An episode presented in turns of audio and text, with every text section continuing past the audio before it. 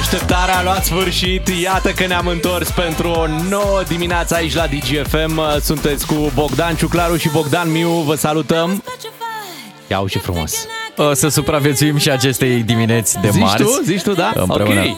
Te-am visat, fii atent. Wow. Da, deci uh, ziceai, hai, trezește-te. Și eu întrebam, zic, iar? Păi m-am trezit ieri, mai trebuie făcut și azi. Da, uh, se pare că trebuie în fiecare zi. Da, mă, asta e o așa problemă. Așa recomandă și doctorul. În uh, atenția managerilor, nu mai programați revenirea din concediu lunea. Că apoi urmează patru cinci zile grele. Să știi că am apreciat întotdeauna pe cei care și-au concediu de miercuri până într-o joi sau ceva da, de genul da. ăsta, știi? Pentru că în felul ăsta reușești mai bine să te, să te integrezi, să-ți revii. Așa și... este. Așa, așa când, când tu revii într-o luni și ai în față cinci zile, uh-huh. băi, cinci, îți dai seama? Plus că dacă eu te-am visat după o singură zi de muncă cu tine... Nu vreau să mă mai gândesc. Nici nu te mai gândi. Mai bine nu mai povestești. Hai să ne punem pe treabă, zi de marți, douăsprezece septembrie. I will survive! Puși pe treabă într-o zi de marți, vă salutăm de aici de la D J F M. Noi suntem matinalii Bogdan Ciuclaru și Bogdan Miu alături de voi. Și avem de făcut o grămadă de treabă, dar o luăm metodic. Facem mai întâi un comitet, o comisie, da. o anchetă. Mm-hmm. Păi, da. Și cântăm frumos alături de Mira, pe care o ascultăm acum la D J F M. Bună dimineața de la D J F M, așadar ieri unsprezece septembrie a fost noul cincisprezece septembrie, știți foarte bine că școala începea într-o dată clară. Da, era acel cincisprezece pe care îl știau toți, acum, cum să zic, de când au apărut săptămânile altfel, modulele, toate treburile astea, nu mai e o dată precisă. Și de S-a când reformat, au... mă, școala. Așa, și de când au apărut și toate uh, treburile astea cu treizeci și cinci august, patruzeci august, uh, au dat peste cap uh, și calendarul uh, școlar, așa că ieri a fost uh, ziua aceea cu deschiderea, cu foarte da. multe emoții, cu politicieni care s-au dus pe aici, pe acolo, pe unde și-au găsit și o școală mai renovată, mai unde părinții să fie mulțumiți, că nu te duci într-o școală unde părinții... au tot felul de, de cerințe, au uh, probleme în școală, știi? Așa e, și e obligatoriu ca părinții să fie mulțumiți, pentru că ei apoi imediat te, te dau pe WhatsApp, mama unu, eu zic să luăm ceva frumos în clasă, mama doi, eu zic să luăm ceva și mai frumos în clasă, mama trei, despre ce este vorba? Da, nu știu eu dacă... am venit mai târziu. Dacă ieri s-au deschis și aceste discuții despre, despre fondul clasei, despre ce ar trebui să mai cumpere părinții, sau poate ieri a fost doar ziua de festivități și abia Festivitatea de azi... și da. acum săptămâna asta sunt programate ședințele și aici. Uh-huh. Ibanurile, da? Cum se numesc. Iban, când... Iban mascat. Exact, și când, normal, vezi ce lipsește de la școală și tu, ca un contribuabil responsabil ce ești, pentru copilul tău, normal că da. e acolo, n-ai, n-ai ce face. Da, să știi că eu între toate activitățile astea care s-au desfășurat la nivel național am reușit să strecor și una, uh, băi, din tinerețe. Am făcut ceva ce nu mai făcusem de prin două mii opt. Ieri. Uh, da, da, ieri, ieri, ieri, ieri m-am apucat de o treabă. Ești nostalgic, înseamnă. Da. Fii atent, am făcut o treabă da. care, pe vremuri, îți dădea așa un prestigiu în cartier, te, te făcea un pic cunoscut, la, măcar într-un perimetru. Stai puțin, chiar și aici în București? Sau, chiar și în București, Sau la da, Târgoviște, da. dacă făceai treaba asta. Nu, nu, nu, nu. Și oamenii știau despre tine, uneori te chemau, dacă, dacă ți se ducea uh, vorba, vorba, da? da? te chemau pe tine să rezolvi treaba aceea și vreau să zic că nu mai e cum era odată. Păi și tu ai mai îmbătrânit și din două mii opt probabil că și activitatea respectivă s-a mai schimbat sau e aceea? Se face la fel? Nu se mai face, nu la, se fel, face nu? la fel. Și e la un alt nivel, da. au zis și cei de la mafia, normal. Am uh... pufăit, am făcut, m-am uitat, am... Aha. A fost complicat. Noroc că există acum tutoriale pe, pe YouTube. Pe când eram noi tineri, o luam pe bușbuite. Nu știam. Băi, trebuie, nu știu, trebuie, trebuie să mă gândesc, am tot raz de timp să, ca să-mi vină vreo idee legată de ce ar putea fi, bănuiesc că nu o să ne scui așa ușor, cine dai o provocare, ceva, nu? A, ar fi drăguț să, să implicăm și ascultătorii. Ce se făcea odată? Băi, prin nu două mii opt, cred, da? Da. Uh, se întâmpla de obicei în casă, în casele oamenilor. Păi și cum se uita lumea cu respect la tine după dacă nimeni nu vedea ce faci? Vorbeai, anunțai, A, da, anunțai. Vezi că... Deci e ceva ce se face și cu geamul deschis din ce... Și cu geamul deschis, uh, okay. chiar și pe timp de zi. Da, aha, deși aha, puteai să te apuci, important. Puteai să te apuci dimineața și până terminai dura ceva. Cât durează? Acum nu mai durează foarte mult. Acum durează cam o oră. Cam o oră? E totuși mult. Oră mult. zero șapte șapte patru șase zero unu șase zero unu. Ce WhatsApp, activitate, da? Ce activitate mm-hmm. credeți că am avut eu? Repet, de care nu m-am ocupat din două mii opt. Păi și în două mii opt cât îți lua să faci treaba asta? Păi îmi lua ceva, că și nu o făceam niciodată singur, n-o trebuia să singur. Chem un prieten. Mamă, înseamnă că e treabă serioasă acolo. Deci mai mult de o oră în două mii opt. Da. Și acum, pentru că, normal, experiența s-a adunat. Da, și reuși... tutorialele de pe net. De pe net, care îți arată da, cum, da. cum se face. Și ți-a lipsit treaba asta pe care... Nu, nu. Chiar... Deci n-ai făcut-o de nevoie. Cu tot de nevoie, dar nu mi-era dor să fac așa ceva. Mm-hmm. Și uh, din contră m-am pus un pic în dificultate, că eu eram, zic, stai mă că eu știu ah. să fac. Te murdărești sau ceva la treaba asta sau nu? E o treabă curată, nu? nu? E o treabă curată. curată. E bine, atunci vă așteptăm mesajele dacă aveți idee ce ar fi putut face uh, colegul meu Bogdan Ciuclaru ieri. Da. Un lucru pe care nu l-am mai făcut din două mii opt, iată, dar... Are legătură cu începutul ăsta de, de normal, școală păi, și de... Da, e ca mersul pe bicicletă din ce îmi dau seama, adică nu uiți nu pașii uiți importanți. Și ar trebui să fie simplu, adică nu cred că să... că e o treabă prea complicată. Plus că toți am mai făcut, normal, măcar o dată da, în viață. Da, dar nu, nu, nu faci des treaba asta. Nu faci des, nu, nu. Doar și, când e cazul. Da, și acum de, obi- de obicei cumperi lucrurile deja... Dar sunt și profesioniști care... Oh, da, da, sunt, sunt oameni care o fac... Zilnic. Nici nu vreau să mă gândesc. Bun, hai să vedem ce mesaj aveți. Zero șapte șapte patru șase zero unu șase zero unu. Care sunt ideile voastre? Până ascultăm Jonas Blue cu Mama, revenim după cu mesajele pe care le primim pe WhatsApp. Bogdan Miu și Bogdan Ciuclaru sunt matinalii Digi F M. Ca să știi. Vă mulțumim că ați intrat în jocul nostru și că ne-ați trimis mesaje pe WhatsApp la zero șapte șapte patru șase zero unu șase zero unu în încercarea de a ghici activitatea pe care colegul meu a făcut-o ieri. Activitate, cu o pauză da. de câțiva ani buni, deci cincisprezece ani. Da, și totală lipsă de, de antrenament pe, pe această perioadă, adică a trebuit să, să reiau lucrurile de la zero. Mm-hmm. Nu mai știam. Mă întreabă cineva dacă am pictat. Nu l-am pictat. Ai bătut covoare. Sunt două mesaje leg- legate de covoare. Pe mine nu mă lasă. O oră, bați covoarele o oră. Nu, nu. Nu, dar eu, eu fiind mic de înălțime, eu nici covorul de la ușă nu pot să-l da. bat. Parcă a scris cineva ceva că ai, ai făcut un C D. Știi când scriem C D-uri pe, pe C D-ROM? Aha, aha. Și trebuia să stai pentru că el era scris cumva în timp real. Se făcea o imagine, dacă ți-aduce aminte, da? Un I S O. Ceva. Nu, era când vroiai, voiai să copiezi un C D. Aha. Făceai I S O. Bine, puteai Am. și din I S O într-adevăr să... Da. Ai zugrăvit. Nu, n-am zugrăvit. Ai montat mobilier. Aia aș fi putut. Ai aprins focul. De la o vârstă se aprinde foarte greu focul, dar nu, nu asta e. Totuși nu-l faci uh, într-o oră. Tema la română. Ai, ai aerisit caloriferele? Nu, dar ar trebui să o fac. Păi așa asta e. E o chestie foarte bună. Ia să ne punem un reminder. Știi că te iei cu alte da. lucruri și uiți să aerisești caloriferele. Asta e bună, să ținem minte. Ai fumat o narghilea. Nu, n-am fumat o narghilea. Încă cine... Mai spune cineva iară de, de mobilier. Băi, nu, asta cu mobilierul ni se întâmplă măcar o dată pe an. Revine. Plus că acolo e simplu, primești o schemă. Da. Exact. Ur- urmărești pașii. A, că rămân șuruburi, asta e altă treabă. Nu, am, am impresia că pune în plus. Uh-huh. Cine stă să pună șurubile, numără. Da, mă, hai, mai lasă-i și lui, că să-i pe insertar acolo. Să se întrebe dacă le-a pus pe toate da. sau a greșit undeva. Să știi că au fost foarte mulți care au, au ghicit ce am, ce am făcut. Bună, dintr-o descriere atât de vagă. Da, mulți, mulți. Înseamnă că multă lume face treaba asta. Încă mai face, da. da. Deși, ți-am zis, e de preferat să cumperi lucrurile deja aranjate. Am uh, configurat un calculator și am făcut o instalare de Windows. Băi, se mai face așa ceva? Da, se mai face. Da, suntem în două mii douăzeci și trei. Cine mai ia componentele separat uh, și pune nu, acolo? Nu, nu, componentele n-au fost chiar separate, dar uh, a venit uh, calculatorul fără Windows.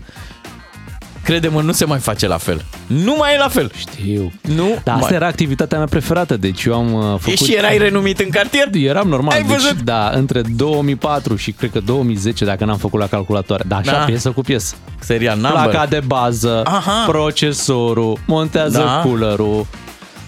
Conectează acolo sursă, sursa, pune păi răcire, da. Vezi că acum trebuie să pui răcire. Păi normal, trebuie să pui răcire că placa da. video consumă... Placa video, da, da, și ai grijă, ce generație e.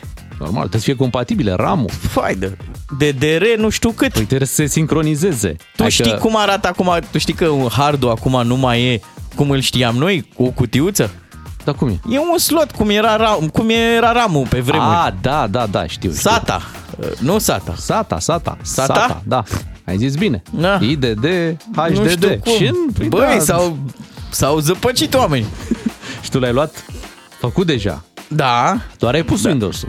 Am pus Windows-ul, dar am intrat în zona aia, știi unde nu prea aveai voie să intri. Unde? În BIOS. Ah, am fost ce-ai în BIOS. Acolo? Ce-ai căutat în BIOS? A trebuit să decuplezi ceva ca să meargă touchpad-ul, că altfel nu mergea touchpad-ul. A, trebuia da. activat din BIOS. Da. Mamă, câte Băi, Bogdan, detalii tu știi tehnice. Unde am fost? Eu am fost în BIOS. Ai dat și, și zece safe settings. Da. Păi, atunci ai intrat degeaba dacă doar te-ai uitat pe acolo. Da. Și ai ieșit imediat. Da, ce a fost așa o revedere, că și BIOS-ul da. a zis. Bogdan? BIOS? Da. Mamă! Dar sper că nu l-ai activat, te lași așa o lună jumate că merge. Windows-ul zic. Normal. Da, și după aia îl mai instalezi odată. Știi că mi-a fost teamă înainte de a povesti treaba asta, că o să zici și l-ai luat cu licență și știi ce replică aveam? Pe unde lucrez eu, mă, Bogdane? Păi normal. Eu normal. lucrez la radio. Băi, sunt anumite lucruri care nu se întreabă. De exemplu, asta niciodată nu întrebi dacă ai licență. Presupui cum are, adică da, nu întrebi așa un ceva. Un da. nu zice niciodată. niciodată dacă are sau nu are licență. Presupui că are, că doar nu, nu așa normal. se face. E absolut, absolut normal. Deci, stimați ascultători, dacă vreodată aveți nevoie de o instalare de Windows, nu știu să aerisesc calorifere, nu bat covoare, uh-huh. uh, nu fumez narghilea, da. dar pentru treaba cu sistemul de operare aveți un om aici. Bravo! La radio. Avem încredere în tine. șapte și douăzeci și trei de minute. Hai să mai instalăm și noi diverse lucruri prin emisiune. Instalăm imediat esențialul zilei după știrile de la șapte și jumătate. Matinalii Digi F M. Așa sunt ei. Simpatici, precum un șef care aprobă primele și zilele libere. Imediat matinalii trec la esențialul zilei. Mergem în valuri, ne deplasăm în valuri, mai ales pe acel pod. Da. Podul de la Brăila. Cel mai nou și mai spectaculos. Da, mă, dar șoferii n-au respectat limitele când au fost zilele toride. Uh-huh. Și de-aia s-au făcut valurile. A fost și curiozitatea. Așa e. Înțelegi? Da, a povestit un prieten care a trecut pe acolo și băi, are cât? Două, două luni. Două, două luni. luni. Da. E praf. E praf, deci nu. N-ai cum. Uh-huh. Da. Am și abuzat de el, mă. Asta e, cum zicea taică-miu când găsea câte un lucru stricat prin casă. L-ați mâncat cop și pe ăsta. Ții minte când au fost vremuri în România, țineam telecomanda în, în folie, în folie da? Să o protejăm. Da. Podul ăsta n-a fost protejat. Eu am Nimeni avut nu... un vecin care a ținut pe scaunele de la mașină și a luat mașină nouă și a ținut foliile alea vreo trei luni. Așa se face. Da, când Sau a venit sunt... vara, a trebuit să le dea jos cu tot cu fluturi. Sunt oameni care își cumpără mașină nouă și nu dau, dacă ai văzut pe grila din față, se mai pun uh, niște elemente de protecție. Da, da, da, să nu... O folie, așa ca să nu se să zgârie nu se la transport. Exact. Da, da. Dar oamenii preferă să o țină. Păi cum? O scoatem pe la iarnă sau da. poate când vindem mașina. Uh-huh. De ce să uzăm? Da, da, uite, când a fost vorba de pod. Da. Și ne-a trebuit, mă, nouă să-l și folosim. Imediat la esențialul zilei dezbatem acest subiect. Bogdan Miu și Bogdan Ciuclaru sunt matinalii Digi F M. Ca să știi... Pare o promisiune asta cu nu mai consum. Mulțumesc, nu mai consum. Trebuie da. să adaugi un pic de politețe. Corect. Da. Ceea da. ce sperăm să se întâmple cât mai des. Așa este. Să da. nu se mai consume din lucrurile care nu fac bine. De apreciat și intervenția lui Tataie. De câte ori aud intrările în piese, mă gândesc cât de tare era el la, la compunere, la școală. A fost o fată, o vară frumoasă, fată. Da, și unde, unde ai fost în vacanță? Am fost la bunici. Da, și acolo era altă taie. Hai să trecem la esențialul zilei. Esențialul zilei. Tratăm toate evenimentele. Matinal și rațional. Ca să știi. Doamnelor și domnilor, se împlinesc două luni de la inaugurarea celebrului pod care era considerat O Z N la momentul respectiv, până i-au luat românii șuruburile la verificat. În momentul da. în care au văzut că nu sunt strânse, au zis, bă, nu știu ce O Z N e ăsta. Îi ziceau Podul... Golden Gate, da. dar era Lino Golden. Da, nu prea, nu prea a fost Golden Gate. A intrat deja în reparații, pe carosabil au apărut denivelări serioase. Asta și pentru că podul duce către Măcin. Aha. S-a măcinat treaba. nu? E destul de, de clar. Muncitorii au început să reasfalteze, deci după două luni, se reasfaltează prima bandă pe sensul spre Brăila. Bineînțeles, restricții de circulație cu ocazia asta. Uh-huh. Eu mă gândesc că ăsta e podul de care vom avea mereu grijă, pentru că nu ne putem permite să se ducă naibii prestigiul țării. Prin urmare, nu vă speriați, nu vă cramponați că au existat două, trei denivelări, pentru că, uite, se intervine. Da, și nu vor fi ultimele, ținem să vă asigurăm. De altfel, uite, constructorul a și dat vina pe, pe șoferii care nu au respectat restricțiile de tonaj pe perioada caniculei, dar interesant, doar cei care mergeau spre Brăila n-au respectat uh-huh. restricțiile de tonaj, cei care mergeau în partea alta au respectat. Da, au ridicat tonajul. tonajul. Nu? Acum și șuruburile au fost verificate, o sută de mii de șuruburi au fost luate la verificat, au găsit vreo patru sute unu care erau un pic slăbite, le-au uh-huh. mai strâns la cheie. Da. Podul stă bine. Asta e, cum să zic, ca o poveste, cum au alții o mie și una de nopți. Noi avem patru sute unu de șuruburi, povestea și, podului de la Brăila. Da, și o sută unu de almațieni. Ce trebuie să remarcăm și trebuie să... Până la urmă e brandul nostru de țară. Aici în România când inaugurezi ceva, niciodată atunci când e nou, bă, nu e cum ar trebui să fie. O nu autost... e țiplă, da, nu o... ne iese nimic perfect. perfect da? O autostradă e un pic cu valuri, așa, asfaltul. Da. Ai văzut? Nu, da. Nu e chiar dreaptă cum găsești prin alte țări. Au greșit un pic sau acolo, așa. Dar îți faci treaba cu el, Bogdan? Da, da, asta. Da, da. Până la urmă a fost făcută nu ca să mergi neted, ca nu. Să traversezi, da? Da. Dintr-o parte într-a, traversezi, da, perfect, și-a atins și dacă aș fi scopul. Președintele acestei țări, aș ieși la televizor și aș spune clar, nici nu meritați neted. Și asta că nu aparat. Sunteți voi de neted. Apropo de președinte și alți politicieni, ieri a fost aglomerație de personalități, pentru că știți, a fost deschiderea anului școlar, așadar politicienii s-au dus și ei să marcheze acest moment. Președintele, ministrul educației și uh, primărița sectorului unu au fost la școala o sută șaizeci și doi din uh, București și hai să vedem cum a început ceremonia de deschidere a anului școlar.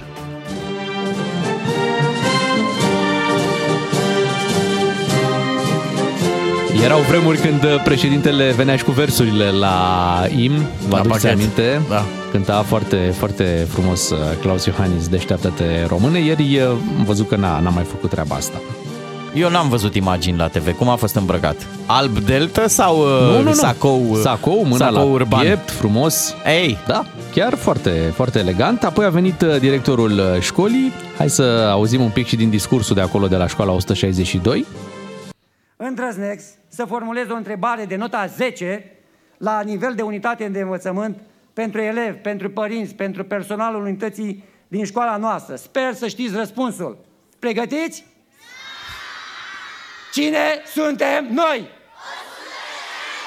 Cine? Că n-am auzit bine. Domnule președinte al României, Klaus Werner Iohannis, vă mulțumim încă o dată că ați ales azi să fiți alături de noi și vă invităm să luați cuvântul. Păi ce Bam. frumos, dar a apărut un pic ironic la final cu Klaus Werner Iohannis, că Klaus Werner Iohannis îi spun doar cei care îl contestă, știi, că da. Îi zic așa cu, cu Werner acolo. Da, da, da, îi aduc aminte din vremea când îi zicea Băsescu lui Ponta, Victor Viorel. Victor Viorel Ponta, exact. Altfel, bună, bună gluma asta, cine suntem noi, o sută șaizeci și doi, cred că e o tradiție probabil acolo la școală, ceva ce ne scapă.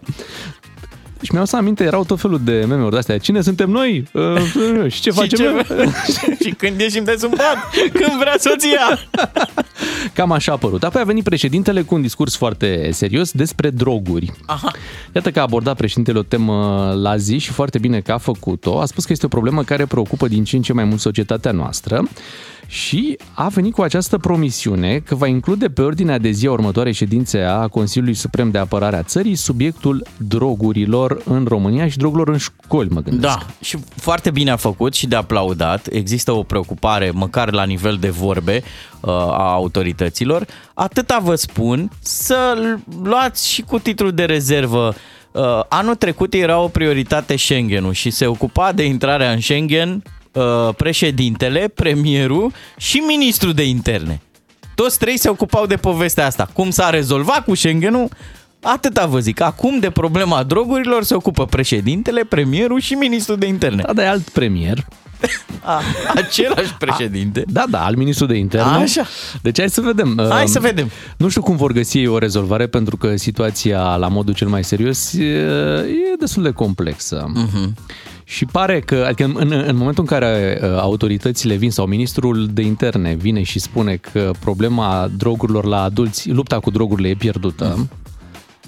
E o chestiune foarte, foarte serioasă. Eu sunt de acord că trebuie intervenit, dar în, în astfel de cazuri cred că poți să faci gălăgie mai puțină și să faci treabă mai multă. Și apoi vedem rezultatele. În momentul de față avem foarte multe evenimente cauzate de oameni care consumă droguri și apoi se urcă la volan, știi? Da. Prea mult, prea multă gălăgie, prea multă vorbă. Hai să vedem rezultatele și vorbim după. Până acum subiectul a fost, a, sau a apărut, dar nu, chiar a fost, a fost ignorat. A fost ignorat da. Subiectul ăsta, da? A fost lăsat acolo. E undeva acolo, ne facem că nu-l vedem. Ba mai mult, anul trecut, pe vremea asta, deci în septembrie două mii douăzeci și doi, era un șef la agenția antidrog, așa, care a fost chemat să dea un interviu despre problema uh, drogurilor, da? Nu știu dacă vă mai aduceți aminte acest interviu. Noi am decupat un scurt uh, fragment cu domnul acesta care în momentul respectiv, deci în urmă cu un an, da, nu acum nu știu cât, în urmă cu un an, Cristian Georgel Ivan conducea agenția antidrog din România. Agenția Națională Antidrog este structura Ministerului de Interne. Sunt groaznic, e cumplit. Profilul consumatorului s-a, s-a modificat și nu-și mai dorește nimeni, nu, nu spun prostii, ci pentru uh, cei care... Uh, Ce dracu vreau să spun, mă, frate? Nu vrei să-i las doctorului interviu? Nu. Nimeni nu-și mai dorește să mai... Da, vorbesc prostii, că mă, mă, mă fac că ea zob. Mă fac că ea zob, dar asta e. Am intrat, joc. Ce vreți să ziceți? Păi e adevărul, dar nu pot să-l zic. Nu, n-am trac, dar nu știu că trebuie să spun lucruri, adică să nu deranjez pe nimeni. Asta e problema mea. Ce să spun, că e o mizerie, că n-ai cum să te dezvolți niciodată cu cinci oameni? N-ai cum să faci prevenire cu cinci oameni. Deci asta spunea anul trecut într-un interviu, parcă pentru Antena unu, acest domn, care ce a fost interesant. Schimbat instant. Deci după acest interviu în care omul s-a bârbit, a zis că vreau să spun adevărul, dar nu pot da. Să-l spun. Păi zic eu, încerca să împacheteze în limbaj de lemn o frustrare și nu reușea, nu ieșea. Și la final a izbucnit. Păi ce vreți să vă zic? Că nu se poate face treabă? Da. Și asta se întâmpla în urmă cu un an. A fost schimbat. Acum e o doamnă acolo care știe să vorbească foarte bine, remarcă mm. acest, acest lucru. Acum, de la vorbe, nu știu dacă va trece și la fapte, pentru că aici, vezi, avem tot timpul decalajul ăsta. Da, avem da, și da. un îndemn al premierului care a spus să trecem de la, de la fapte, să trecem la vorbe. Mm-hmm. Acum să vedem da. ce va urma. În privința asta a combaterii consumului de droguri, momentan suntem, și aici te rog să fii atent, praf. Dar, dar, dacă într-adevăr există preocupare, ar trebui în, în hai, zi șase luni, da? Da. Să vedem și ceva întâmplări, ceva rezultate. Uh-huh. Dar ce mi se pare interesant în România și trebuie să tragem și o mică concluzie acum la finalul esențialului, că pe de o parte sunt unii care vorbesc de legalizarea unor anumite droguri pe principiu, bă, astea sunt ușoare, sunt droguri ușoare, nu e. Și pe de altă parte constatăm problema cealaltă, da? Care este în școli, pe da. care o vedem pe drumuri, pentru că sunt oameni care se droghează și conduc. Da, și ne minunăm ce, băi, nu, nu, nu se poate. E interesantă discuția asta și ar trebui, uite, ar trebui să ne uităm la țări care uh, au consumul cât de cât uh, controlat. Hai să nu zic neapărat legalizat și să mm-hmm. vedem dacă la ei sunt astfel de evenimente cu șoferi implicați în uh, accidente după ce au consumat. Ne da. uităm, că așa trebuie lucrat, cu bune practici. Cum? Te uiți la alte țări, uite, Olanda, da? da. Au venit dinspre... Bun. Dar cu bune practici, dar știi cum e, când ai probleme cu drogurile mai serioase, cine are așa astfel de probleme a început cu droguri mai ușoare, adică da. nu, nu, e un traseu pe care... Legalizare, să știi că nu înseamnă să o luăm razna pe câmpii, să începem toți mm-hmm. să, să băgăm. Mm-hmm. Legalizare ar putea să însemne și un control foarte strict și mm-hmm. o transparență foarte... Din ce auzim, România e un hub pentru traficul ăsta de, de droguri și mm-hmm. asta înseamnă că autoritățile trebuie să intre serios la verificări. șapte și patruzeci și nouă de minute, dacă vreți să ne spuneți cum vedeți voi toată această situație, ne puteți scrie pe WhatsApp la zero șapte șapte patru șase zero unu șase zero unu. N-am mai fost de mult la o nuntă. Nici eu. Nu? Și de ce? Pentru că suntem prea bătrâni ca să mai avem prieteni care se însoară sau se mărită acum. Așa dar e. Prea tineri ca să mergem la anunțile copiilor prietenilor uh-huh. noștri. Suntem între, da. între nunți. Între luni. Da. Să ne fi încheiat noi toate obligațiile? Da, la cel mult acum poți merge la a doua nuntă a unui prieten, știi, și asta a doua de obicei nuntă mai restrânsă, o chestie da. mai light, așa, mai... Uh, cu apropiații. Mai pe relaxare, mai, da. da. Dar, uite, avem ocazia să mergem la o nuntă, și am avut ocazia să mergem la o nuntă publică și o să vorbim imediat în ora următoare despre acest lucru, o nuntă care a fost transmisă live și pe Facebook. Da, urmăriți-ne cu atenție și îngrijorare, nu vă luăm darul, dar vă luăm impresiile la zero șapte șapte patru șase zero unu șase zero unu în legătură cu locurile alea unde se, se mai duce mireasa. Așa e. Când e furată. După opt revenim cu acest subiect. Bună dimineața! Bogdan Miu și Bogdan Ciuclaru sunt matinalii Digi F M. Ca să știi! Să ne îmbrăcăm frumos, imediat mergem la o nuntă.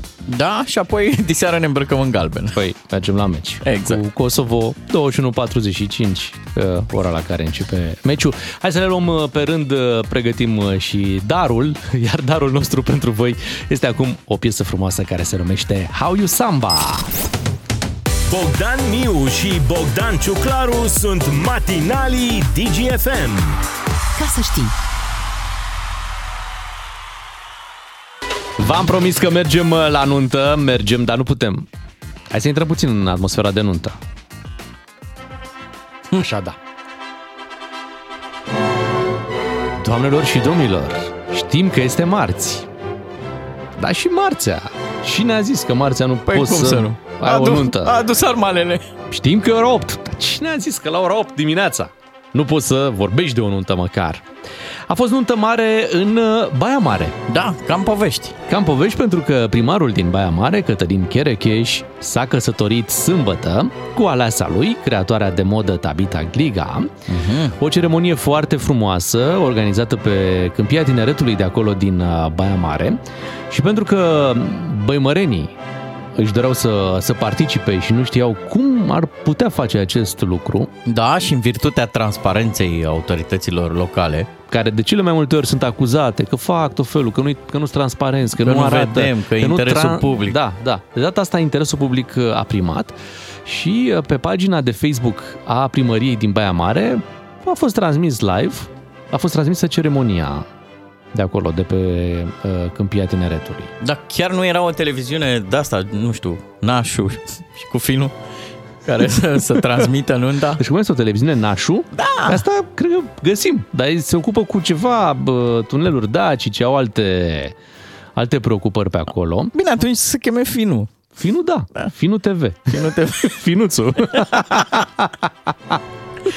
Dacă finul și cu Nașu și îți cântă ceterașul. Și a ieșit frumos? A ieșit foarte frumos. Hai să descriem puțin. Au avut așa un podium alb. Cum vezi în filmele americane? Era acolo la Câmpia Tineretului din Baia Mare. Zici că ești în fața Casei Albe din America. Mm-hmm. E o construcție foarte frumoasă. Primarul chiar înaintea ceremoniei avea un microfon și li se adresa celor care erau acolo. Și uh, acolo a avut și un ofițer al stării civile. De obicei evident. Primarul da, și da, nu putea da. el să joace ambele roluri, să se și întrebe, să și răspundă. E și...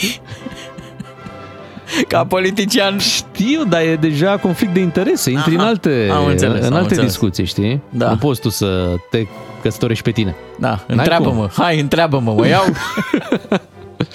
Da, și um, lucrurile erau împărțite așa. Invitații, cei care au primit invitație oficială, stăteau uh, într-o tribună, cum ar veni, cu scaune. Iar în spatele lor sau pe lângă erau oamenii care pur și simplu s-au adunat acolo să-l vadă pe primar într-un spațiu public. uh, Ce Cu această dăguț. Și zic că nu erau puțini, erau foarte mulți cei care au venit sâmbătă Pe cu un gând bun la a avut ceva, ceremonie. A avut ceva elemente dintr-o nuntă, dar și dintr-o proclamație. Când auzi Câmpia, Câmpia Tineretului. Am adunat aici, măi, să știi că Tineretului. Nu e chiar așa. De exemplu, în cartierul Tineretului din București, dacă e media de vârstă, oamenii deja sunt pe la șaptezeci și cinci. Media e pe la șaptezeci și cinci de ani. E într-adevăr, când s-a făcut cartierul Tineretului. În spirit. În spirit, da. În spirit lucrurile stau mult mai bine. Între timp, primăria din Baia Mare a șters de pe pagina de Facebook, să spunem, ceremonia. Da, mm. da, eu zic că dacă faci o cerere la primărie pentru caseta video... O primești. O primești. O primești. Ar trebui. Da. Și era, uite, era un loc frumos unde putea să rămână această amintire. A, ca să, adică așa le zici prietenilor, vreți să vedeți nunta mea? Intrați. Asta, să știi că să vezi caseta de la nuntă pe vremuri era motiv de vizită. Vii pe la mine? Hai ca să ne uităm ce? La casetă. Ne uităm la nuntă. La cum a fost. Da. Acum, domnul Cătălin Cherecheș are multe mandate acolo la primăria din Baia Mare. Uh-huh. Și cumva Facebook-ul primăriei începe să se confunde cu Facebook-ul personal după atâția ani. Nu, nu când te identifici cu orașul de da. Atâta timp, nu mai există instituție și primar. Primarul e instituția, nu? Plus asta... că și butoanele astea de pe internet au, dacă ai observat, fiecare site are butonul acasă. Da. Și eu fi zis că dacă apeși da. acasă, e acasă la el. Nu știm dacă s-a furat mirea asta, nu știm ce a urmat după. Dar o să ne mutăm la o altă nuntă. Uh-huh. În Iași, de data asta. Un păi domn... da, ai, ai bătut țara. În lung și în lat. Ai avut bani. Așa e. Și vacanță și două nunți. Bravo, Bogdan!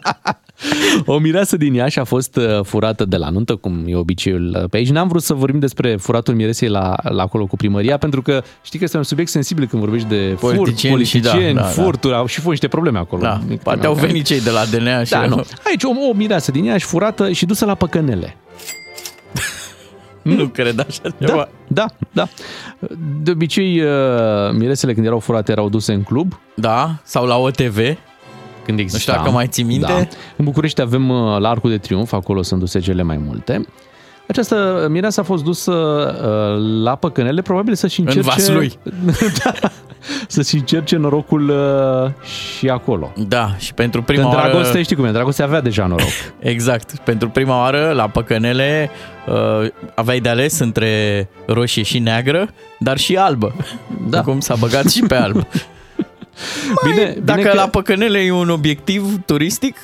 N-ai ce să... Și a, a avut și noroc pentru că păcănelele încă stân, sunt în oraș și acum o discuție că vor să mute păcănelele în afara orașului și atunci uh-huh. era un drum un pic mai lung. Da, trebuie să-ți iei viză când vrei să duci mireasa. Da, și asta s-a rezolvat uh, repede. Dar asta, să știi că e o chestiune destul de delicată. Dacă furi mireasa, trebuie să știi foarte, foarte bine unde o duci, pentru că e, rămâne pe înregistrare, rămâne pe Facebook, rămâne pe caseta video. Îți asumi o mare răspundere atunci când furi mireasa. Nu o duci așa oriunde. Mie mi se pare, sincer, un uh, obicei un pic depășit ăsta cu furatul miresei. Uh-huh. Sunt mai multe motive. Uh, odată că în momentul în care dispare mireasa se strică petrecerea, adică nu se mai întâmplă nimic. Ai văzut, e un moment așa da. de...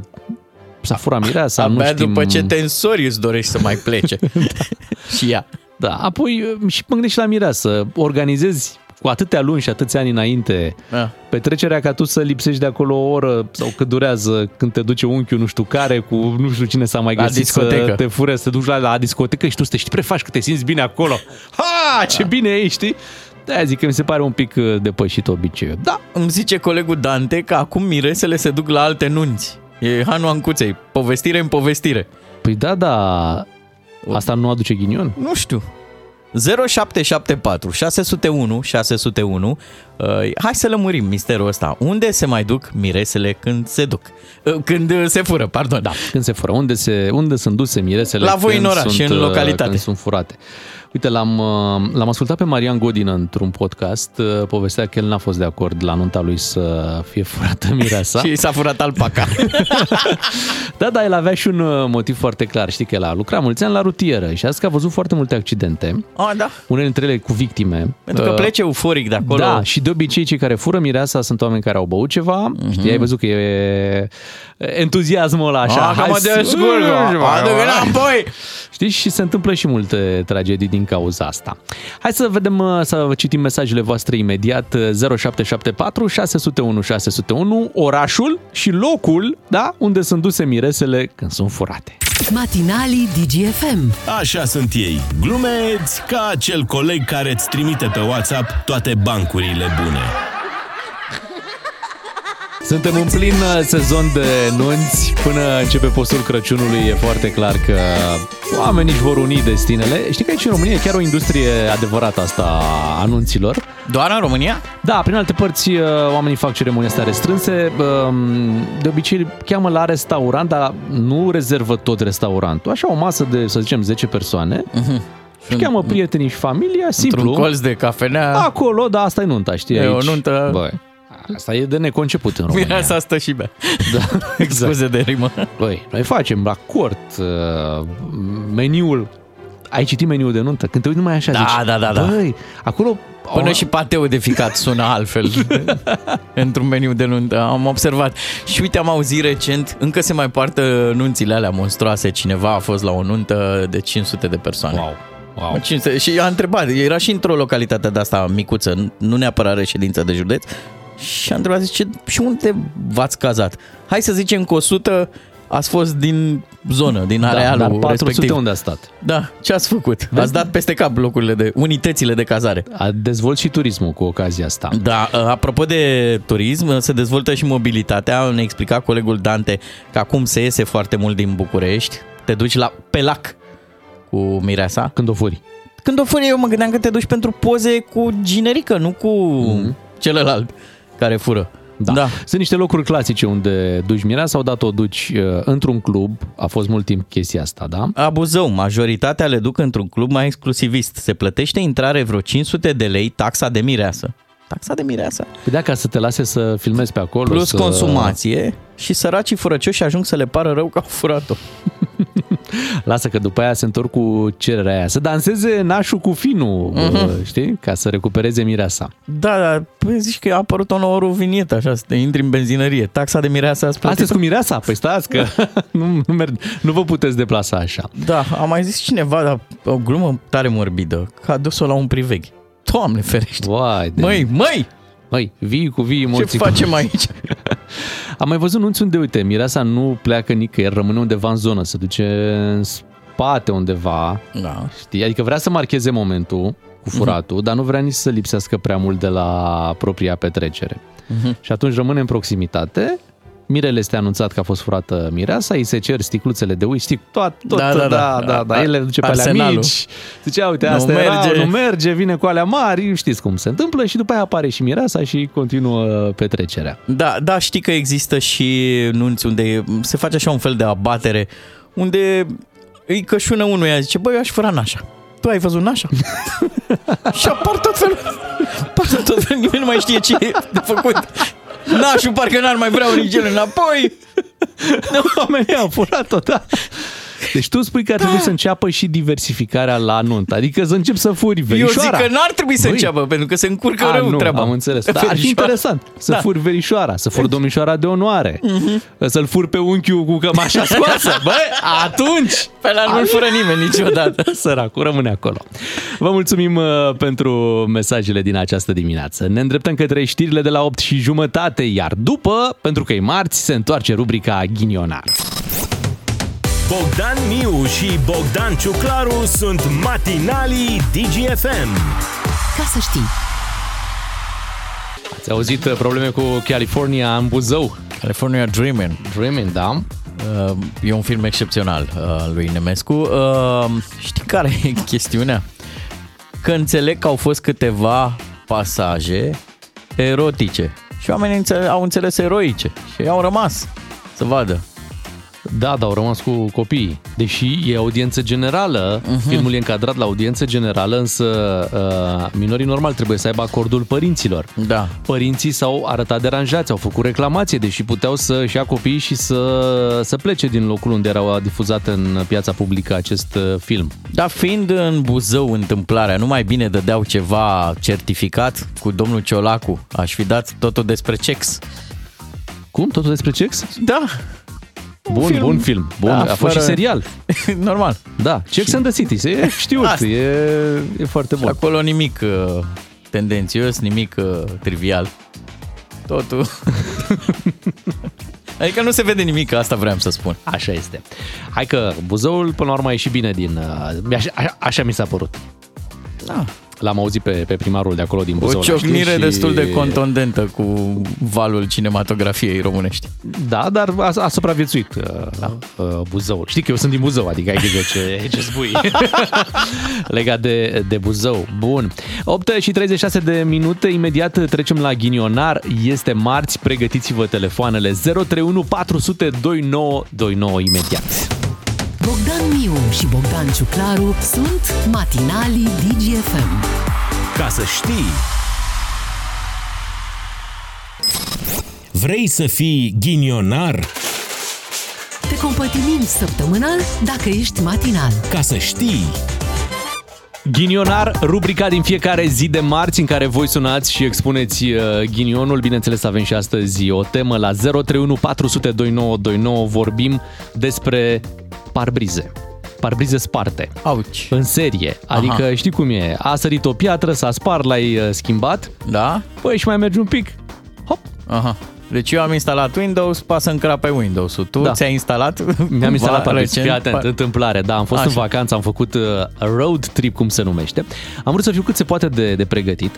Și chiar înainte să plec din București, în vacanță, în august, am zis, știam eu că există un, un kit de ăsta cu o soluție. Dacă, dacă sare o piatră și tu acționezi instant, Așa. nu se declanșează, nu pleacă crăpătura aia pe parbriz. E o pastă specială. E o pastă care... specială, o găsești pe la supermarket, acum e un kit de ăsta foarte eficient. Și m-am gândit să iau, să nu-l iau, mă gândeam, bă, dacă-l iau mai rău atrag. Uh-huh. Dar stai că-l iau. E mai bine să fii, da. să fii pregătit. Costă vreo șaptezeci de lei treaba asta, să o ai la tine. Dar stai că nu e chiar, nu e chiar bine. Am mers prin România, atent, nicio problemă. În Ungaria, atent, nicio problemă. În Germania, nicio problemă. Măi, și eram prin Franța, pe Așa. autostradă, când mi-era lumea mai dragă, pe la mijlocul vacanței, de nicăieri, a, bine, nu chiar de nicăieri, de la o dubă, da, da. de nicăieri, da? Băi, dita mai cataroiul. Păi nu știu, mă, nu știu cum era pe drum așa ceva, că te uiți în România și zici, uite că nu sunt atenți, dar și în da. alte țări, mă, că nu e... Asta e tot mai, dita mai, un dita mai pietroiu. Pietroa. Pietroa. Păi și când a ajuns să la parbriz. Deci nu că Bam. acolo s-a, s-a, s-a ciobit, nu s-a ciobit, instant uh-huh. a plecat ciobitura aia în toate direcțiile. Și era și în dreptul șoferului. Vrei la fletră, da? Na, poftim. Poftim. Și de acolo eu mai aveam de făcut vreo două mii cinci sute trei mii de kilometri până acasă, având pe parbriz o dita mai în dreptul meu acolo, o dita mai dunga. Da, plecată. Pentru că această crăpătură din parbriz merge mână-mână cu preocuparea mor lăsa ăia la vamă. Deci sunt forumurile... Am văzut de dacă te lasă cu parbrizul spart la vamă. Pline de astfel de întrebări. Știu, deci știu, cât ești știu. prin țară pe la tine că ai parbrizul crăpat, asta n-are nicio treabă. Dilema e, pot să trec granița? Am văzut întrebarea asta, da, pe toate forumurile și răspunsul tot timpul e da. Te lasă da, să treci. Hai mă, te treci. Lasă. Te lasă. Acum l-am schimbat. Mi se pare chiar ciudat că nu mai am dunga aia în față. Mă obișnuisem cu ea. Chiar mi se pare ciudat să n-am nimic care să-mi obtureze uh, drumul. Vezi. Da, chiar să vezi integral uh, drumul. Dar mă gândesc că, bineînțeles, că se poate întâmpla din nou oricând, uh-huh, nu? Să sară uh-huh. o piatră, că în România șansele sunt foarte mari. De aceea la ghinionar, la zero trei unu patru zero zero doi nouă doi nouă vrem să vorbim cu ascultători, oferi care ne ascultă și care au trecut prin această experiență a schimbării parbrizului de mai multe ori, pentru că da, când faci mulți kilometri, uh-huh. se întâmplă, șansele sunt foarte mari. Hai să vorbim cu George din Iași, să auzim povestea lui. Bună dimineața, George! Neața, te salutăm! Bună dimineața, bună dimineața! Neața! Ia zi, uh, ți s-a crăpat și ție de ziua și parbrizul? Povestea mea, să știi, un pic spre tragicomică. Oh. Uh, Din iarnă, iarnă în, în iarnă, în decembrie mai exact, am parcat uh, mașina, fac transport internațional, uh, la gard, cu fața spre gard, cu gardul vecinului, care pe doi ianuarie vine să tundă iarba. Uh, Așa e. O Bun. motocoasă. Care aruncă care pietre. Piatră, da, exact. Îmi dau seama, plec în cursă după vreo săptămână, două, după ce termină sărbătorile, plec în cursă, îmi dau seama că parbrizul e fisurat, bineînțeles că fac programare la... Aveam casco, la o firmă consacrată, până să ajung la reprezentanța respectivă, în afară mă oprește poliția, nu mi-a certificatul, dar îmi dă o mică amendă, așa de obraz, uh-huh. zece euro, ajung la firma respectivă, schimb parbrizul, merg cât merg, la un moment dat am văzut picături de apă. Dau să șterg. Șterg și pe interior și pe exterior, și pe interior și pe exterior. La un moment dat înțelegeam ce se întâmplă. Vă dați seama, fiind la volan, te gândești ce se întâmplă. Interior. Ceva mai stresant de atât, nu știu dacă am văzut. Uh-huh. Și ce se întâmplase? Pur și simplu a făcut bule de aer, știți că sunt două straturi de sticlă. A, și trecea prin... Una, un silicon ceva, una de zib între cele două straturi de sticlă. Uh-huh. Așa era parbrizul. A, mai... și, și ți-a intrat apa acolo, între? Nu, nu, nu, nu. Deci, de fapt. Ia uite, mai a intrat, a intrat apă și în telefon. Acolo. Incredibil. Da, George, nu ne mai auzi. Dar rămâne ideea asta, îți dai seama, deci tu parchezi mașina, vecinul îi vine cu motocoasa, uh-huh. pus pe treabă pe doi ianuarie, normal, și sare piatra și dacă, ți se sparge parbrizul. Dacă tu înzi iarba până în martie, ți intră și bonificația de la stat. Zice, salut, bine ați revenit, ne anunță un mesaj referitor la subiectul cu parbrizul. Chiar am pățit de patru ori să mi se spargă parbrizul. Cel mai rău a fost la o distanță de o săptămână între parbrizul pus nou și fisurarea lui imediat după ce am plecat la un drum Cluj-Grecia. În total am cheltuit în jur de trei mii cinci sute de lei pe parbrize la două mașini. Mam. Hai să vorbim și cu Dan din Brașov, să auzim și povestea lui. Bună dimineața, Dan! Bună dimineața! Neața. Acum vreo zece ani tocmai îmi cumpărasem mașină nouă. Cine mai era ca mine mândru, lucram așa undeva în afara Brașovului. Ei. Și s-a înființat o pepinieră de asta cu brascu, tot felul de pomișori.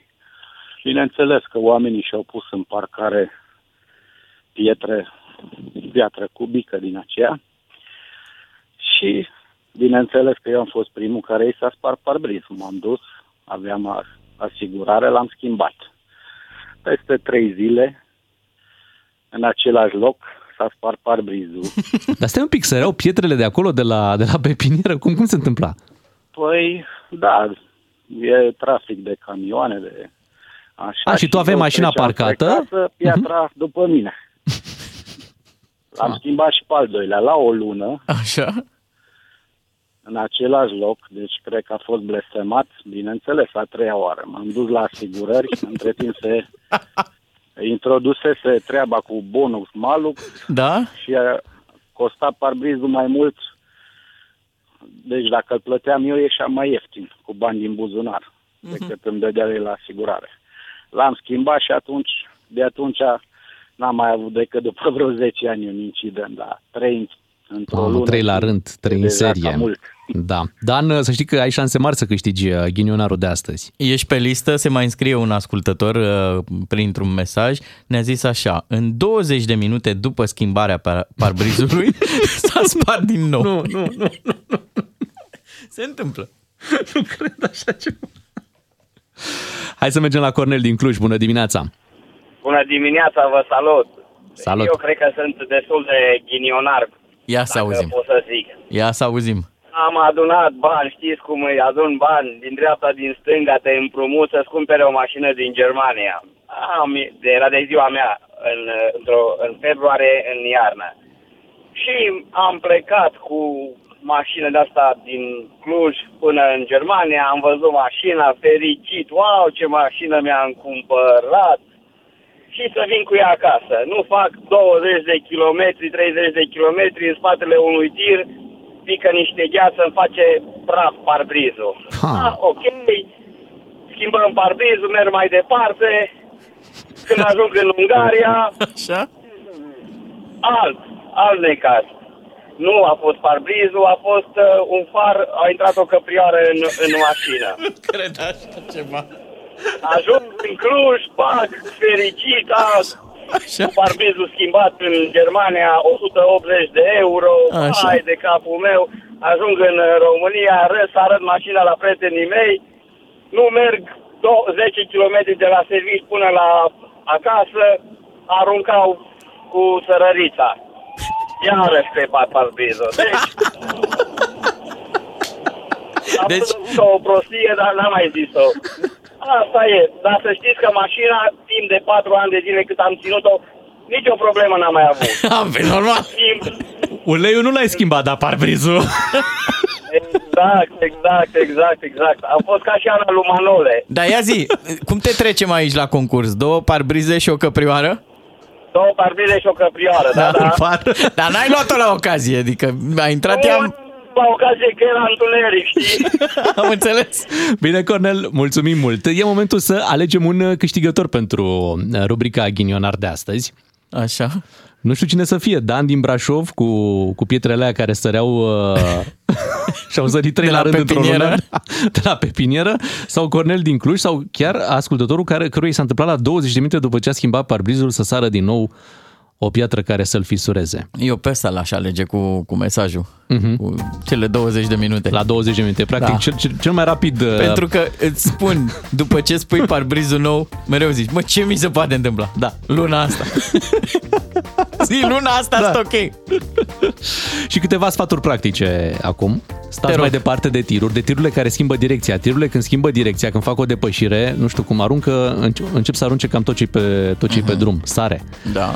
Încep să sară toate pietricelele alea. Așa, când e grindină sau criblură de-aia pe, pe da. asfalt, e metoda cu cele două degete. Știi că se pun două degete așa pe, pe geam? Pe geam? Nu, nu știu dacă ajută, dar uh-huh. s-ar putea să poarte noroc, să fie o superstiție. Da. Și foarte important, fiți atenți că asta chiar e important cu oamenii care tund iarba prin spații publice. Da. Ei nu aruncă doar iarba aia, deci motocoasa aia nu aruncă doar iarba, cum ne-a zis și ascultătorul. Aruncă și tot pietrișul ăla care e la baza. Așa.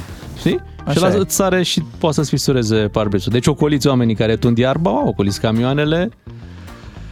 Da, țineți mașina în garaj. În garaj, spuneți o rugăciune și e posibil să scăpați. La ora nouă vine Florin Negruțiu. Da, e marți, dar vine Florin Negruțiu să vorbim despre deschiderea anului școlar. Matinalii Digi F M. Așa sunt ei, te fac să-ți pară rău că nu mai stai în trafic. Da, astăzi este a doua zi de școală și uh, poate cine știe, le-a plăcut atât de mult politicienilor încât se mai duc și astăzi? Se N-aș vadă... prea nu? crede. Nu se mai duc, nu? Oh. Acum transmit mesaje către școală. Aha. Pe de altă parte, știi că a zis la un moment dat domnul Ciolacu, imediat după întâmplările alea de la Crevedia, că toți suntem copiii cuiva. Prin urmare, și politicienii se duc acum să se ocupe de propriilor copii. Că i-au neglijat ieri. Da. Și de astăzi... Ieri s-au ocupat de copiii noștri, țării, da. da. Și acum se ocupă de ai lor. Și de ai lor, așa este. Hai să ne ocupăm și noi împreună cu Florin Negruțiu de ce se întâmplă în școala din România. Florin Negruțiu e matinal. Deloc convențional. Ca să știi. Florin Negruțiu a venit în studioul nostru. Bună dimineața, Florin. Bună dimineața. Ne bucurăm să ne reîntâlnim, iată, și marțea acum. Și avem, iată, un subiect foarte important. Ieri a reînceput școala. Politicienii din România au mers la deschidere. Cum, cum se face de altfel, nu? Cum e tradiția pe aici prin România. Și să vorbească acolo despre adevăratele probleme pe care le avem în școlile din România. Înțeleg că anul ăsta avem chiar vești foarte bune. Sunt din ce în ce mai puține școli care au probleme cu toaleta din curte. Nu mai există aproape așa ceva. A fost un fenomen aproape eradicat în România. Au desfințat curțile. Au desfințat curțile, da. Da, mare minune că mai avem școli, că nu mai avem, uh, pentru că au eliminat și școlile cu finanțare din P N R R. N-au putut să facă proiectele și atunci s-au dus la Comisia Europeană și au spus, noi nu putem să le facem, hai să tăiem aceste investiții și de la educație și de la sănătate, că aici am ajuns bine. Uh-huh. Nu se mai un... fac niște spitale, nu se mai fac niște școli. Dar totul este bine. În schimb, avem discursuri din ce în ce mai lungi, pentru că prima zi de școală este despre adulți, nu este despre copii. Asta e clar. Nu știu dacă ați văzut vreun copil care să posteze poze cu el pe Facebook. Uh, în schimb, uh, Aha. toți Aha. copiii sunt pozați de părinți și dați pe Facebook, pentru că nu, copilul este imaginea părintelui și acolo pune părintele toate speranțele și împlinirile și neîmplinirile personale. Dar astăzi este a doua zi de școală și pot și ăștia micii să răsufle ușurați că au scăpat de acest ritual al adulților. Vrei să facem o scurtă analiză a discursurilor pe, pe care... Text? Da, pe text. Să ascultăm diversi Dacă politicieni. Se dorește... Da.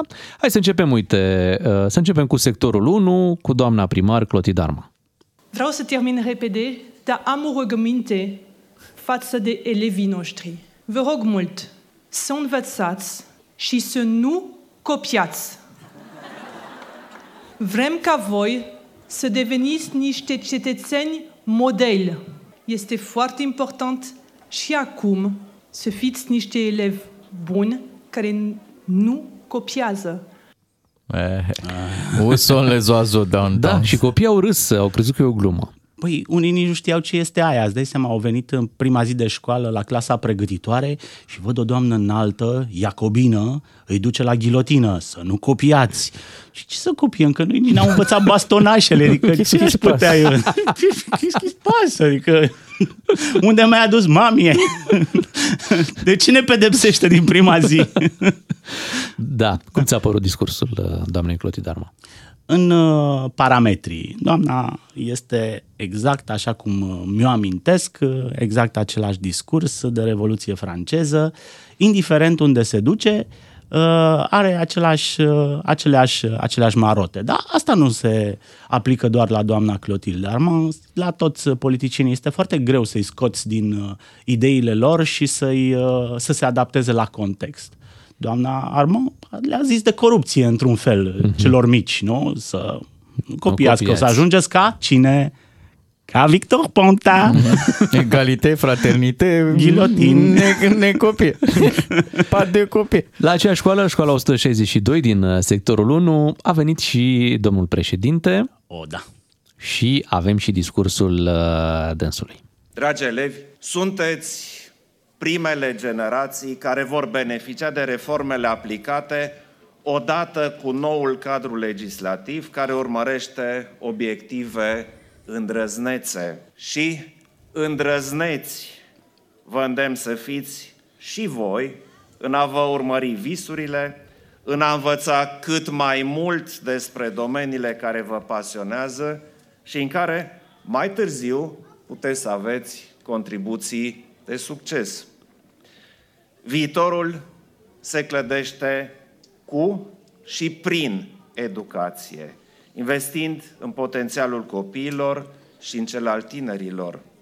Este de departe cea mai bună investiție pe care o putem face.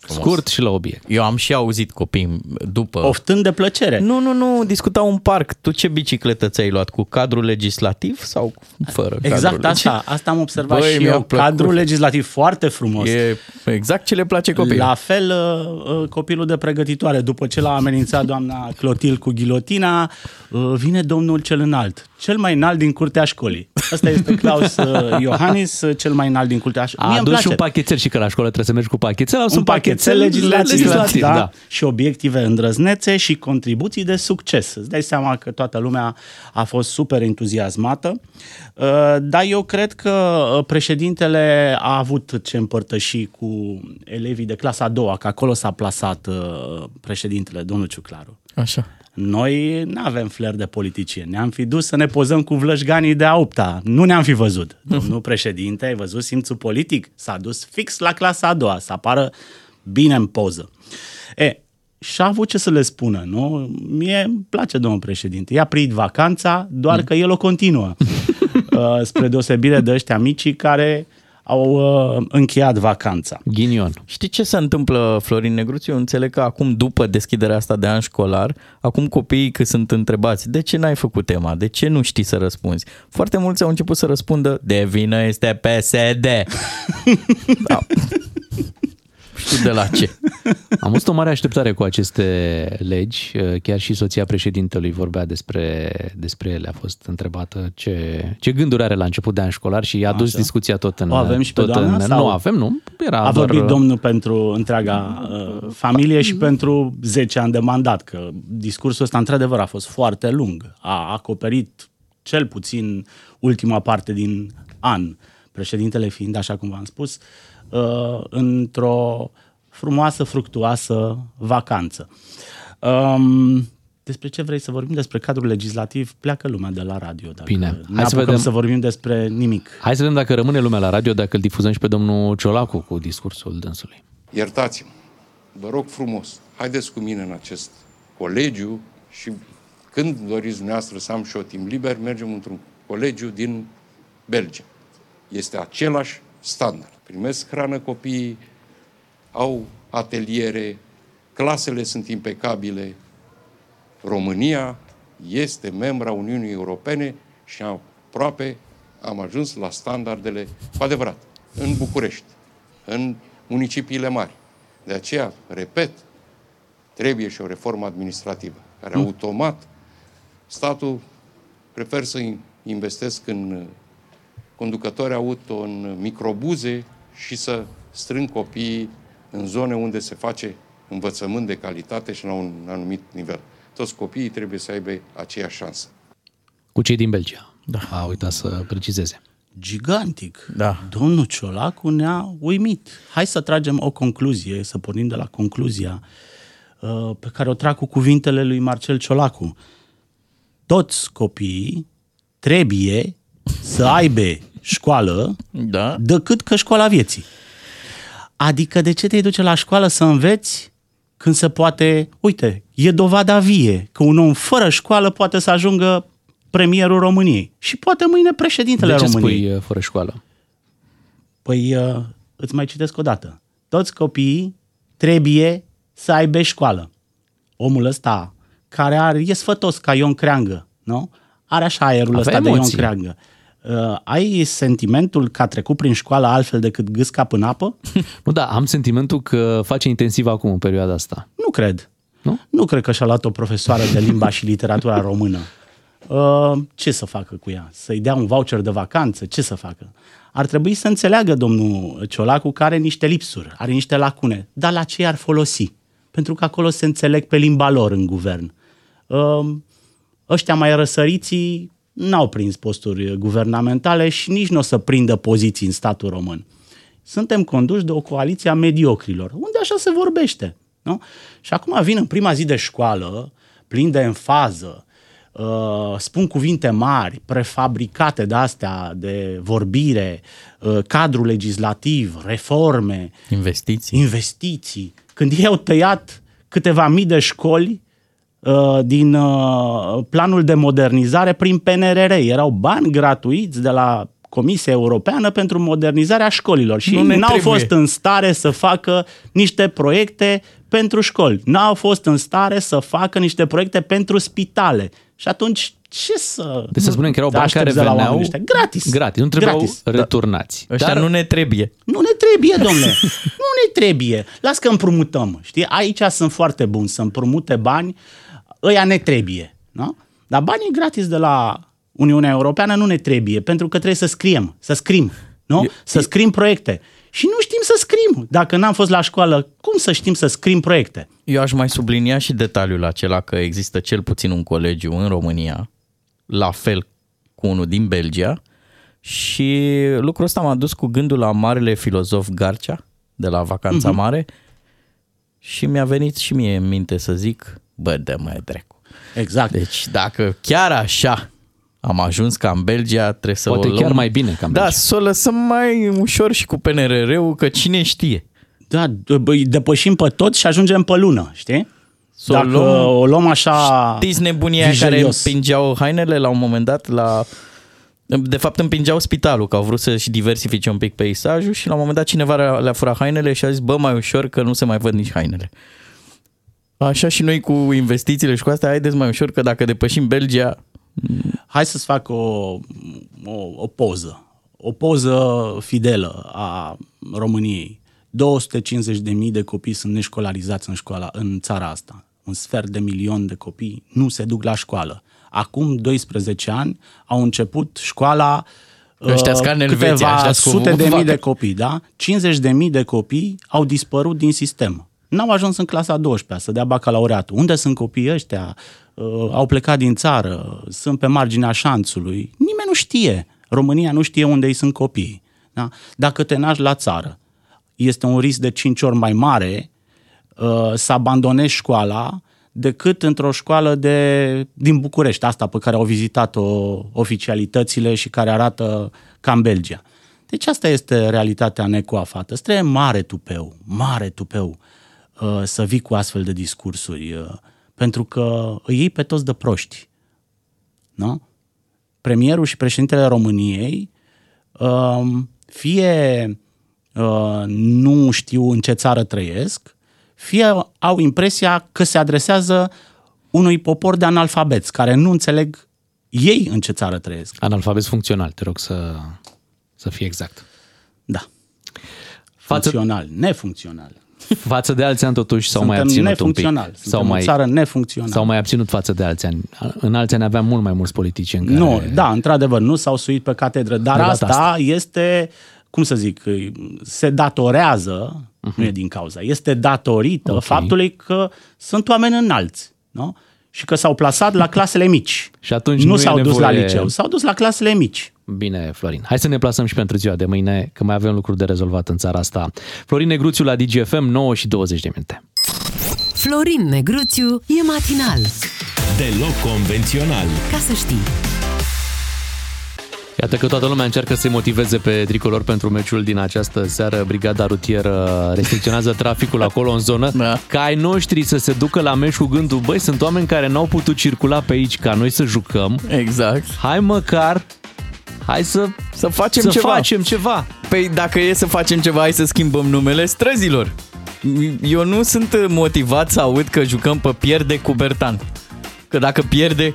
A, pierde Coubertin. Da. Pe și câștigă atunci... cu Berta, ar trebui. Da, sau străzile adiacente. Și aici, uite, pentru viitorul da. primar al capitalei. Intrarea... Acum... Hagi. Da. Așa.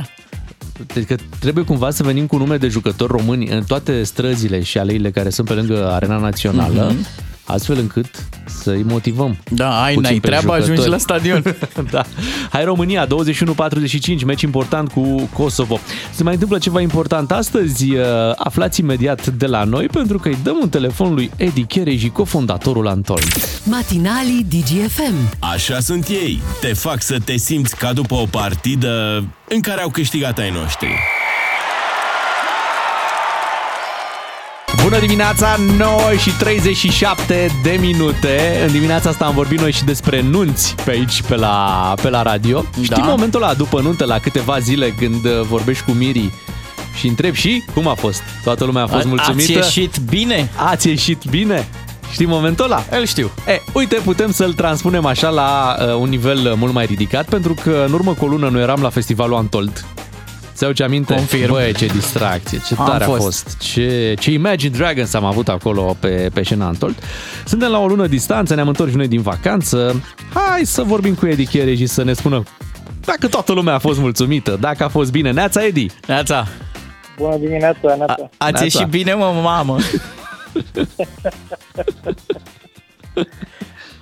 Cred că am ieșit, da, cel mai bine. Asta... Asta datorită numărului mare de oameni care au fost oameni fericiți. Cred că și oamenii au ieșit foarte bine și foarte încântați de ediția din acest an. A contat și studioul nostru de acolo, de lângă stadion. Clar. Bineînțeles, a contat fiecare moment pe care l-am făcut împreună de-a lungul anului. Și faptul că le-am vorbit oamenilor, nu, de fiecare dată despre festival, le-am creat așteptări și... Zic eu că le-am și depășit, în realitate, în cele patru zile de festival. A fost record la Imagine Dragons acolo pe, pe stadion, pentru că la un moment dat fiecare locșor în care putea să stea un om, mi s-a părut că era ocupat. A fost un record în ceea ce privește numărul de participanți în întreaga zi, vineri, atunci când au cântat Imagine Dragons, și în întreg festivalul, pentru că, sigur, stadionul are o capacitate limitată de, de spectatori, capacitate pe care am mai atins-o și în alți ani, în câteva momente atât așa memorabile, cum a fost prezența show-ului din două mii nouăsprezece al Armin Van Buuren, care a fost făcut special pentru ediția aniversară și atunci stadionul a fost arhiplin.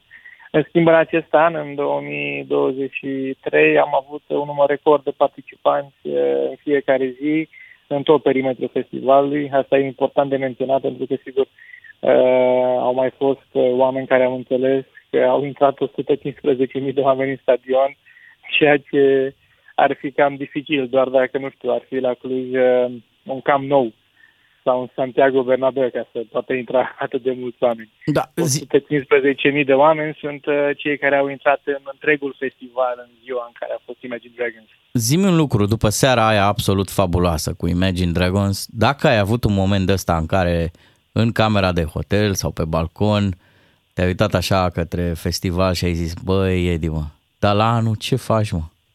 La anul cum îi mai impresionezi pe oameni? Aici e uh, capacitatea noastră de a ne reinventa și de a ne autodepăși în, în fiecare an. Pot să spun cu sinceritate că un astfel de moment n-am avut timp să am în timpul festivalului, pentru că atunci suntem preocupați să iasă totul cât mai bine în acel moment și pentru acea ediție, dar evident, după ce festivalul s-a încheiat, deja încep astfel de, astfel de întrebări, dar nu e niciun fel de problemă. Avem atât de multe opțiuni în fiecare an. Sunt artiști îndrăgiți, artiști care au turnee, artiști care se lansează și care, iată, devin, devin foarte interesanți așa și oamenii vor să-i vadă. Așa că atâta vreme cât există interes pentru evenimente, există oameni creativi, cu siguranță vom găsi soluții în fiecare an. Voi aveți mai multe proiecte în desfășurare, urmează Untold Dubai, nu? La începutul anului viitor și deja vorbim de următoarea ediție de aici din România și aici ai vești importante, nu? Da, așa e, așa e. e... S-a încheiat Untold două mii douăzeci și trei și de atât deja ne pregătim pentru două mii douăzeci și patru, iar astăzi vom pune în vânzare primele abonamente, primele, primul calup de zece mii de abonamente pentru Untold Europa, Untold România. Așa că la ora douăsprezece, cei care vreți să vă asigurați locul pentru anul viitor, să fiți pe fază. Dacă v-ați înregistrat, bineînțeles, pe untold punct com. Dacă nu v-ați înregistrat încă acolo, intrați rapid și înregistrați-vă ca să primiți link-ul de pe care la ora douăsprezece veți putea cumpăra unul din cele zece mii de abonamente la cel mai bun preț posibil. Astăzi va fi cel mai bun preț pe care abonamentele îl vor avea pentru aici din două mii douăzeci și patru.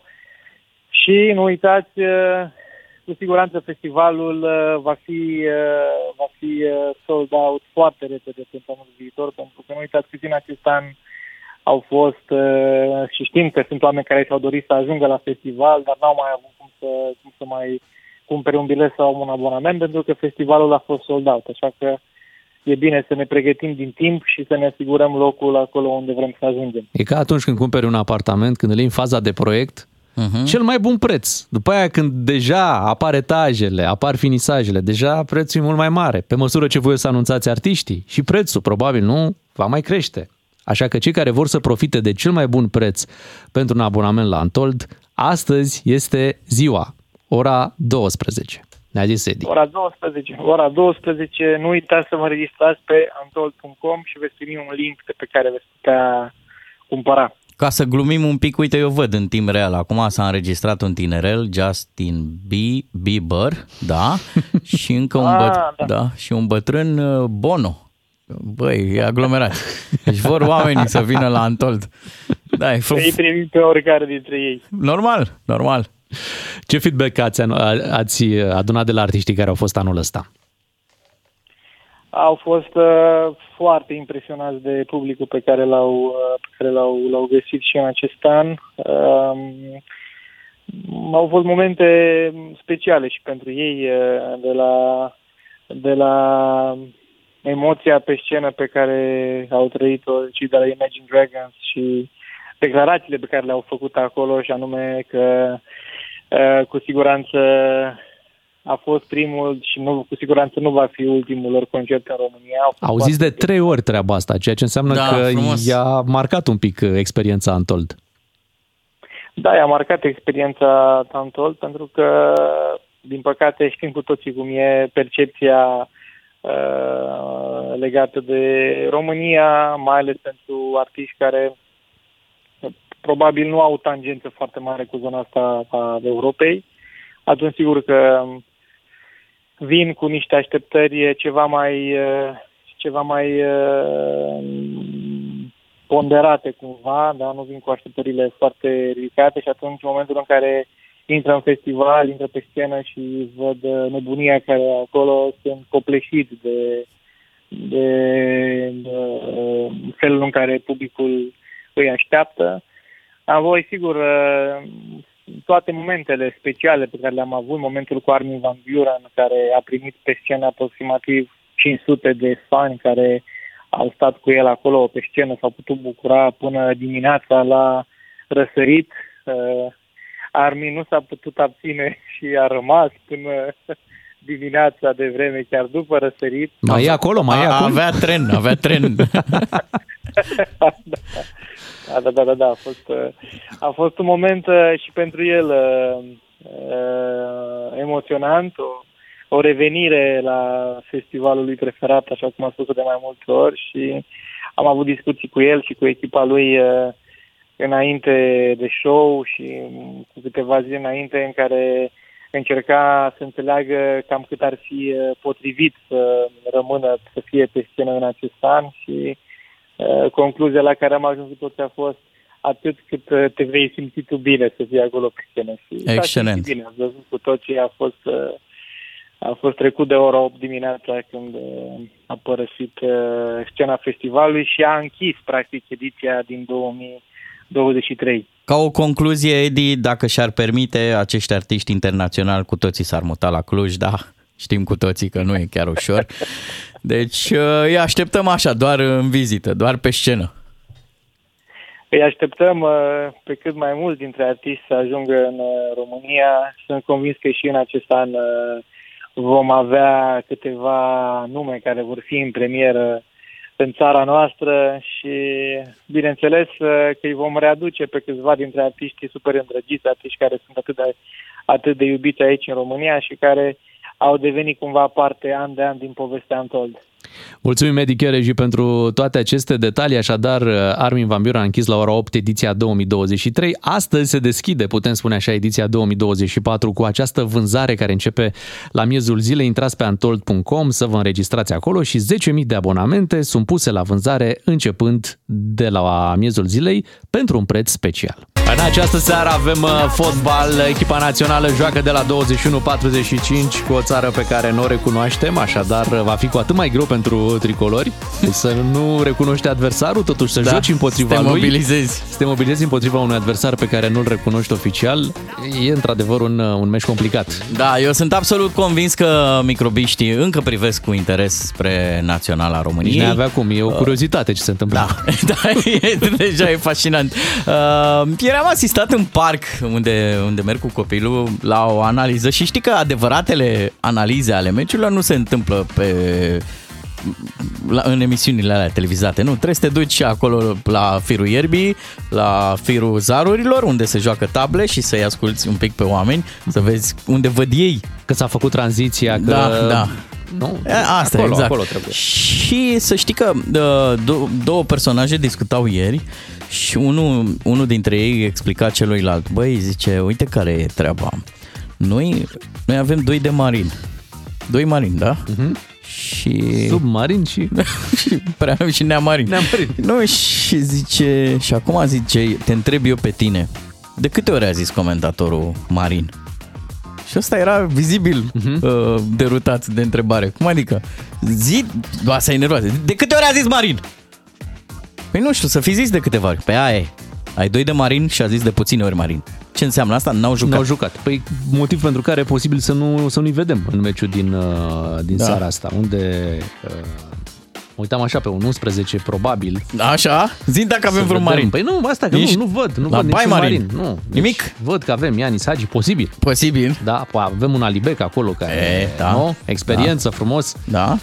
Avem un Mihail, avem uh, în atac, avem cu ce să cu Deci ce ceva atacăm. Schimbări s-au, s-au petrecut în lotul României. Clar, păi toată lumea a recomandat lui Edi ceva schimbări. Cum ar fi Edi să se schimbe chiar pe el? Cu Eddie Chierre, care da. să aducă o formație mai ca lumea. Zice așa pe, pe digisport punct ro, pe site: România trebuie să câștige ca să rămână pe locul doi și favorită la calificare. Cu alte cuvinte, ne-am complicat un pic viața după egalul cu Israel. Trebuie neapărat să batem Kosovo. Asta dacă vrem Crema, să... Deci puteai spune că ți-ai complicat viața dacă după un egal cu Israel trebuia să bați Franța. Ce mamă, trebuie să batem Franța. Să să bați că eu... Știu că se mobilizează, știu că e o echipă bună, dar... Totuși... Și îți dau și argumente de ce e o echipă bună. Kosovo vine după un egal cu Elveția. Așa cum am reușit da. și noi. Uh... Încă mai au, adică și ei ar trebui să se agațe de meciul ăsta cu noi, cu România, dacă vor să mai rămână în hora calificării. Deci și pentru ei e meci crucial, meci crucial și pentru noi, o să iasă cu scântei. Da, nu mai le dai apă la moară celor care zic că nu mai sunt echipe mici. Deci acum vii exact cu argumentele alea cu care îți venea orice antrenor care pregătea înfrângerea încă de la conferința de presă de dinaintea meciului. Da. Deci când un antrenor îți spune, nu mai există echipe mici, au Așa. venit foarte mobilizați, Kosovo nu mai e ce era. Deci Așa. când vine cu astea trei argumente, e clar că îl pregătește înfrângerea încă de la conferința de presă. Da, altfel există întotdeauna varianta serialelor coreene, de găsiți voi un, da. o platformă așa de streaming, e, așa ceva. E, așa e. Iar după meci, în completarea celor spuse înaintea meciului, antrenorul vine și spune, eu v-am zis încă da. de dinaintea meciului că se vor mobiliza. Vor face viața grea. Mulți vin aici la București. Exact, și cu România vor să demonstreze. Hai România, douăzeci și unu patruzeci și cinci, bineînțeles, noroc avem, am tot avut în ultimul. Dacă n-aveam noroc, nu mai eram pe locul, pe locul doi după atâtea rezultate da. complicate. Și încă cu șanse să ne bucurăm de treaba asta. Și zicem, hai România și pentru cei care v-ați început ziua cu, cu acest program. Știm că sunteți probabil ajunși la, la joburi. Vă mulțumim tare mult că ne acordați din timpul vostru și să aveți productivitate maximă astăzi.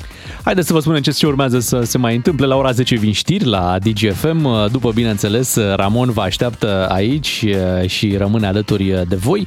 Fiind în România, se poate întâmpla orice pe parcursul acestei așa. zile, așa că să ne lăsăm surprinși. Ramon, știi cine e? E suporterul ăla care se dezbracă și se urcă pe garduri. Care dă cu tricou așa deasupra capului. Ăla e da. Ramon, vă energizează. El e. Hai România, ne preauzim mâine dimineață.